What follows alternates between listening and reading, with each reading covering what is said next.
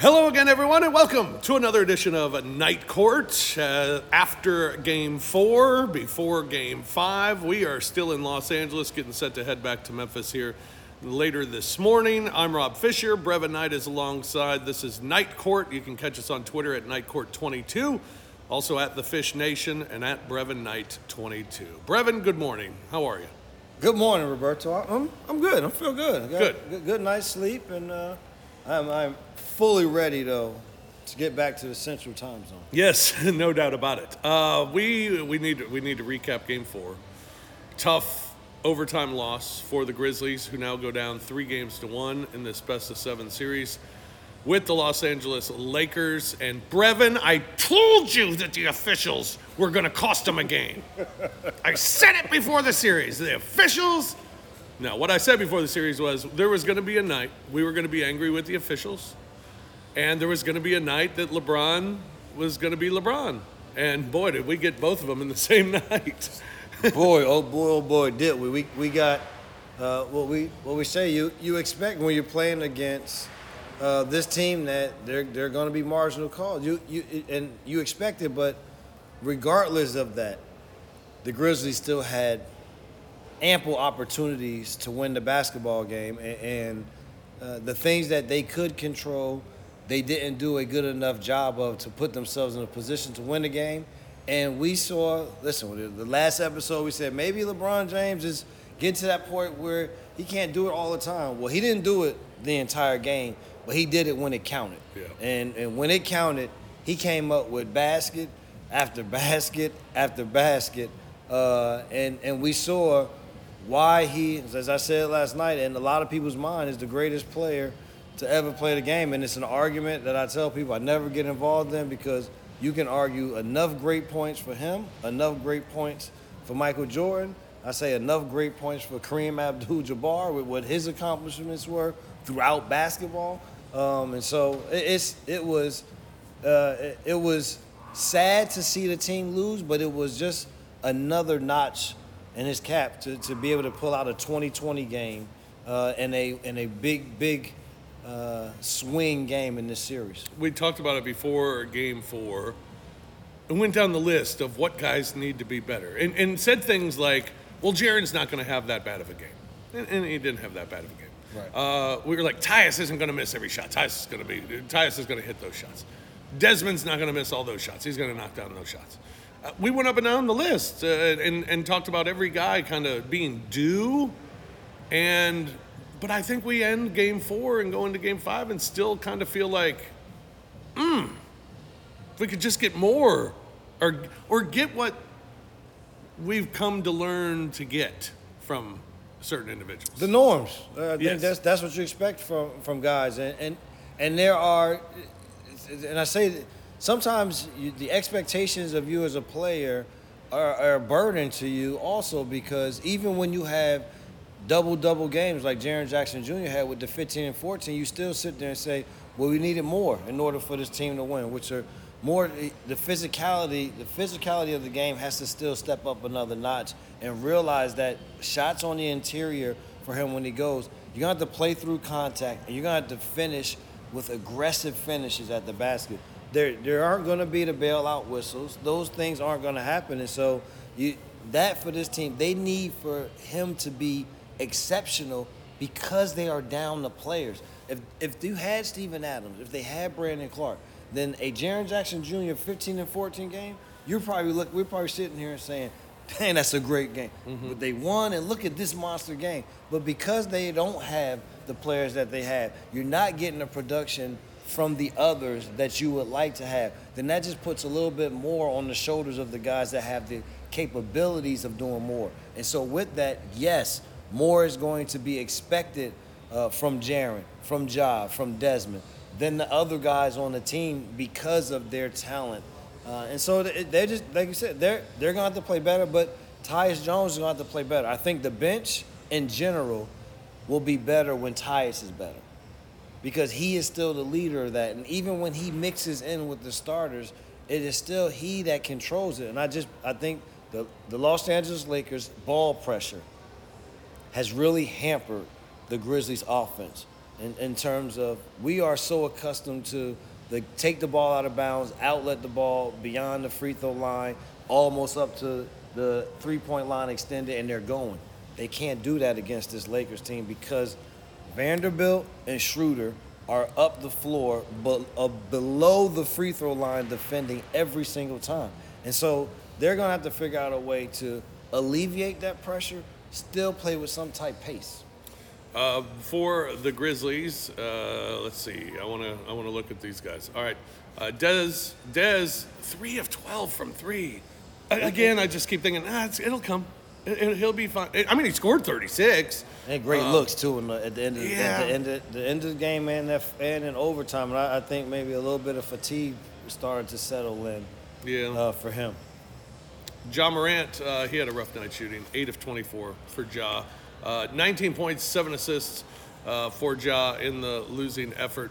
Had the huge pass, couple of great passes. Uh, one huge one at the end of regulation for the Grizzlies to take the lead with six seconds left. Yeah, no, no. Uh, there's there's no negative to. You love how aggressive he plays. The mm-hmm. one thing I think for him and, and for all of guards, you saw Desmond Bane get it is that mid-range jump shot is going to be what's open for guards in this series mm-hmm. because Anthony Davis and LeBron James, when he's on the back line defensively, they are selling out to just stopping at the front of the rim. Yeah. And so when you're selling out to just stopping at the front of the rim, that means you're leaving a gap in, the, in your defense that's open.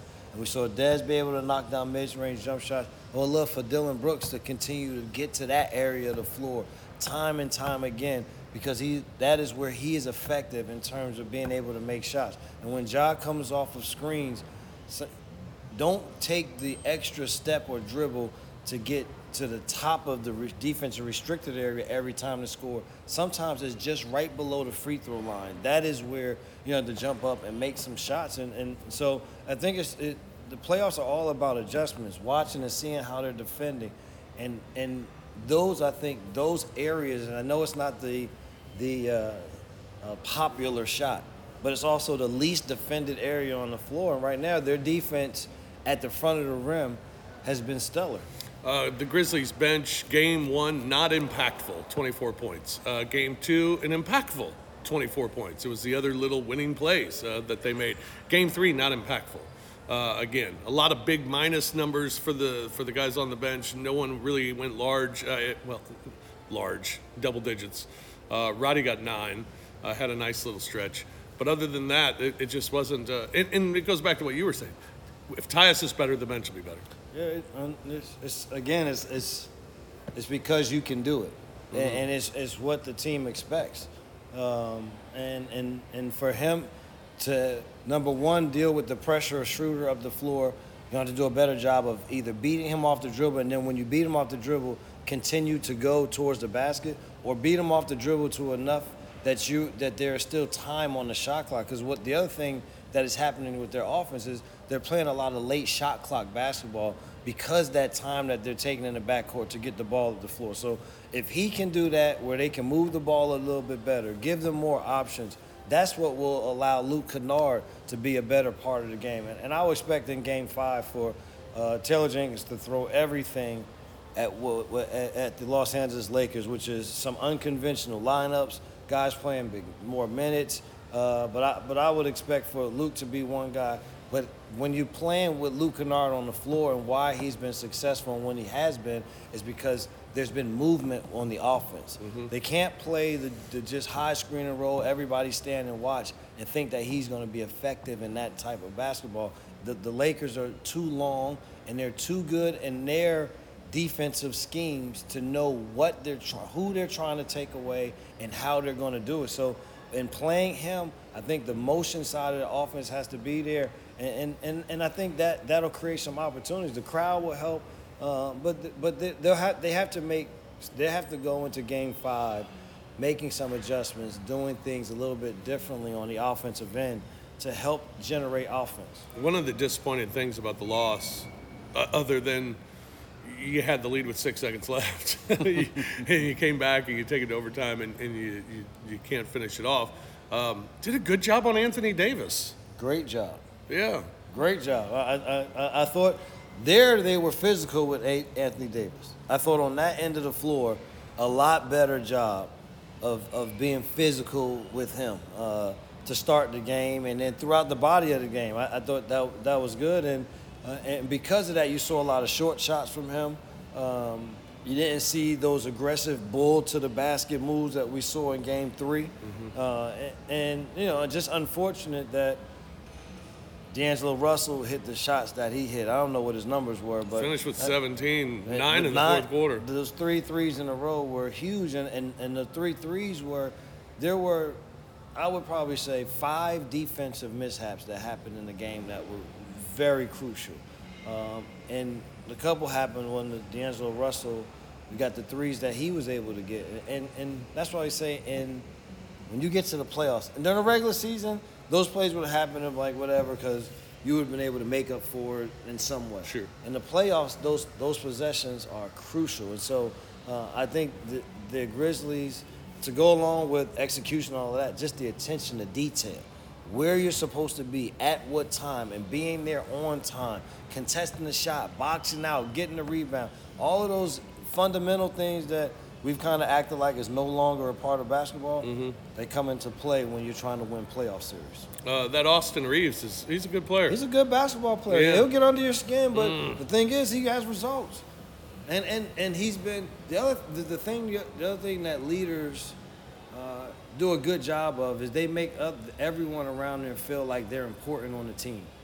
Sure, Jarred Vanderbilt take threes in the game and knock down threes in the first half. Jarred Vanderbilt had 15 points or so. Mm-hmm. If- To start the game, he had their first seven points. Then you have Austin Reaves in big time situations. He makes the, the, the move on the wing to get to the basket for the layup. He made the big shot in Memphis off of the, the dribble bump in the lane to where he ran down and said, I'm him. All like, and so they're, this, the, the, this team is playing really good basketball. They're, they are having other guys step up and make plays when they need to make, make plays. And that's, that's the only thing you need from the Grizzlies bench. It's not the amount of points, but it's the timeliness of the playmaking that they need. So now you're down 3 1, uh, heading back home for game number five.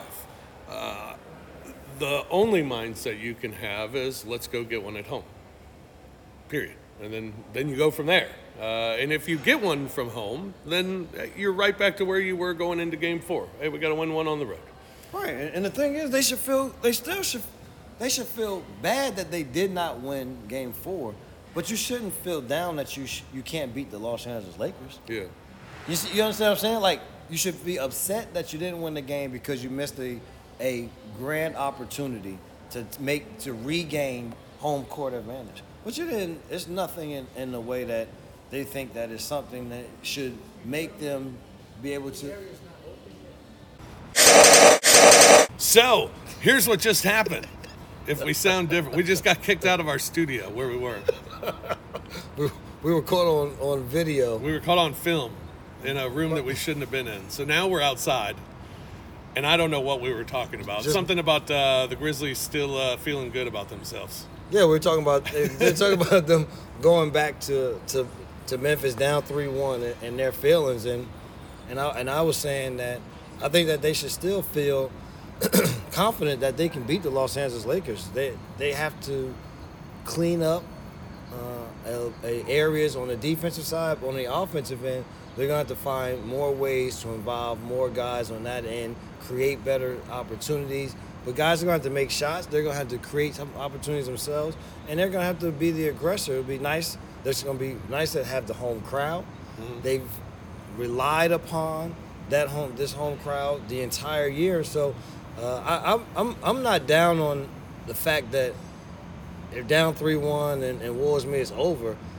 You, you are down that you missed a grand opportunity Yes. to be able to tie up this series and, and get home court advantage back. Yeah, but I, I yeah, and, and I think you know, you hear it. It's so cliche. It's coach speak. It's the one game at a time mentality. But that's really all you can do uh, at this point. It's hey, we got a home game.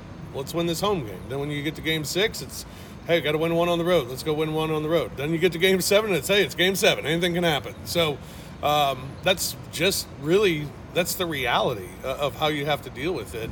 Now, as a player, 3-0 mentally for a player, I think it's very difficult to to even focus. It's I would imagine it's hard to comprehend what I'm about to put myself through. I'm down 3-0 without consciously thinking about it. 3-1 where where where are we when it's 3-1 uh, mentally? Well- well, I think- I- I think are- if- is it important for to start well or Well, it's important to start with, but I think it's, it's it also would be what are the circumstances? Are you three one going on the road, Right. or are you three one going home? Where this team is three one going home, where you had the best home record in, in, in the NBA. Mm-hmm. So I think the feeling should be missed oppor- Didn't play well in game three to start the game. Got a better rhythm throughout the body of the game. Game four, put yourself in the in the perfect spot to win the game. Lost the game to the, one of the best players to ever play the game. Yeah. Game five, we're back at home. Let's reestablish the rhythm that we had after game two to be ready to go into game six. But you can't go into game, if you go into game five, any way, shape, or form, thinking, oh, well, I don't know, then you're not going to win game five. And I, so I, I would expect for this team to be able to dig down deep enough within themselves to say that we have an advantage to win at home. We go home and play the way they played all year. Um, adju- adjustments. I ask every game. Keys. What if you had to look at two things that are crucial in Game Five? number one on the defensive side, the crucial the, the, the crucial thing is executing the game plan every possession. All five guys, not four guys, not three guys, not my bad. You don't have the room to have many my bads on the defensive end. Right. You got you have to be you have to know exactly where you're supposed to be, when you're supposed to be there, physical enough to box out, all five guys rebound, and then run. That's what uh, to me the, the that's the only thing that they had to do on defense. Because again, I, I thought they it's good. You, you you still gave up hundred. What did we give up today? Yesterday, 117. You Yeah. scored 111. That's an overtime. And, and that's an overtime basketball game. They scored 13 points in overtime. Yeah. So in regulation, you hold them to 104. And so, uh, so again, defensively, I don't, I, I don't think they're they're not bad defensively. Yes, you can clean up a couple things that help you be better, but you gave up 104 points. Yeah. That is amazing in today's game.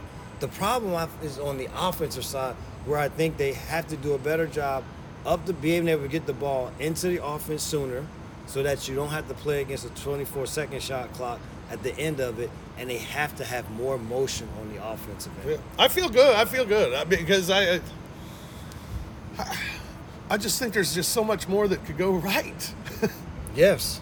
for this team. Yes. And and you're that close with a lot of things not going right. So I feel fine. Uh, and again, it's just about getting the one. You get the one, come back out here to LA and Well, see what happens. we went into the series with a small margin of error. yeah. because of, because of the injuries to major players. Then you had John Morant with the hand situation. So now that still plays when he goes to the basket. You're always worrying about what may happen, um, and and so now it just means that that margin for error is still there. Yeah. But even with that, they've still been able to be in basketball games, and so that's Right there on the brink. Yeah. It's, it's, it's the way that they it's the way that I, I believe that they have to look at the series and as long as they stay positive they stay together guys play their roles to the best of their abilities uh, and continue to play together uh, then then I am banking that FedEx Forum gives them enough energy to make this a 3-2 series Yeah.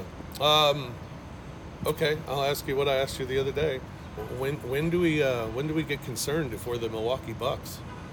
Right now I mean Right now. what are we waiting for? before you was before I was like well you know because Giannis is out well, what do you say now Yeah. I mean, he may not be at, he may not be at full strength, um, but, but there's just there's something special about Jimmy Butler when he gets to this time of the year. He, he, he just he becomes a different player, and that damn Erik Spoelstra. Yeah, man. He, I mean, you, you you lose Tyler Herro during the time, and, and Duncan Robinson, who has just been locked up, thrown the key has been thrown away on him. You figure out a way to get him going, and I'm gonna give Kyle Lowry a lot of credit for continuing to just muster up whatever he has within him to play through the knee pain that he has. And so they, they, they have they have war veterans. You know what I mean? They got war veterans. Yeah. And, and and that extends uh, to their coaching staff, to their bench, and, and uh, we underestimated. I did. I'm gonna say it right. I underestimated what they could do in any of these playoff games. And boy, oh boy, it's been fun to watch.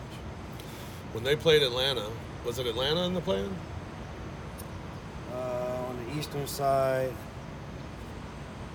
did they they lost? Did they? They were the seven eight.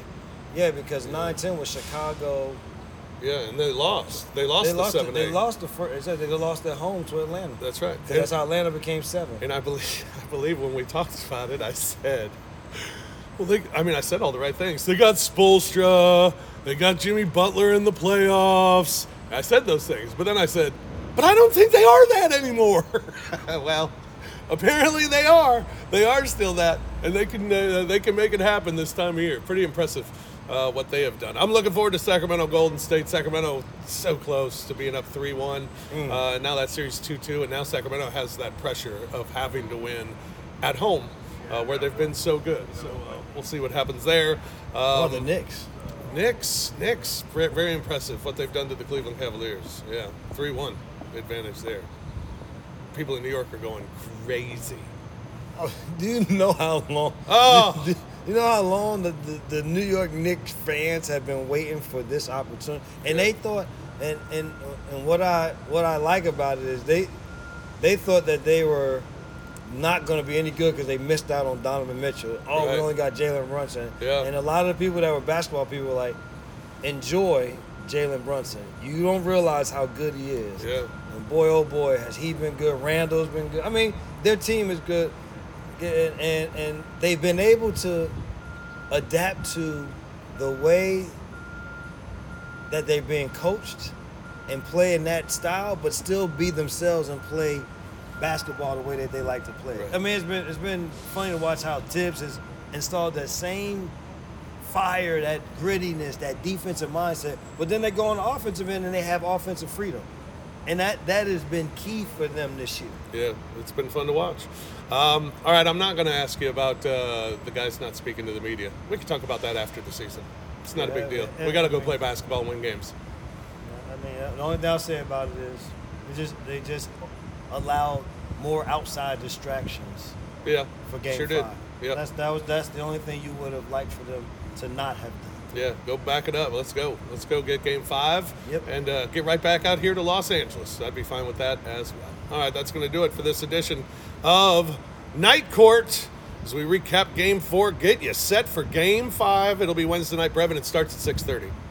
It's a six thirty game. Six thirty game, yes. Six o'clock pregame show on Bally Sports Southeast. Six thirty game. 6:30 game. Yes. All right. Good. Now that we're square, uh, that, that'll do it for us. Don't forget to catch us on Twitter at Nightcourt22, at Brevin Knight22, and at The Fish Nation. Tell your friends to tune in. We will talk to you again after Game Five, and hopefully it'll be right here in Los Angeles that we'll be talking about Game Six. For BK, I'm Fish. This has been Night Court. Thanks for tuning in. We'll talk to you again real soon. Peace.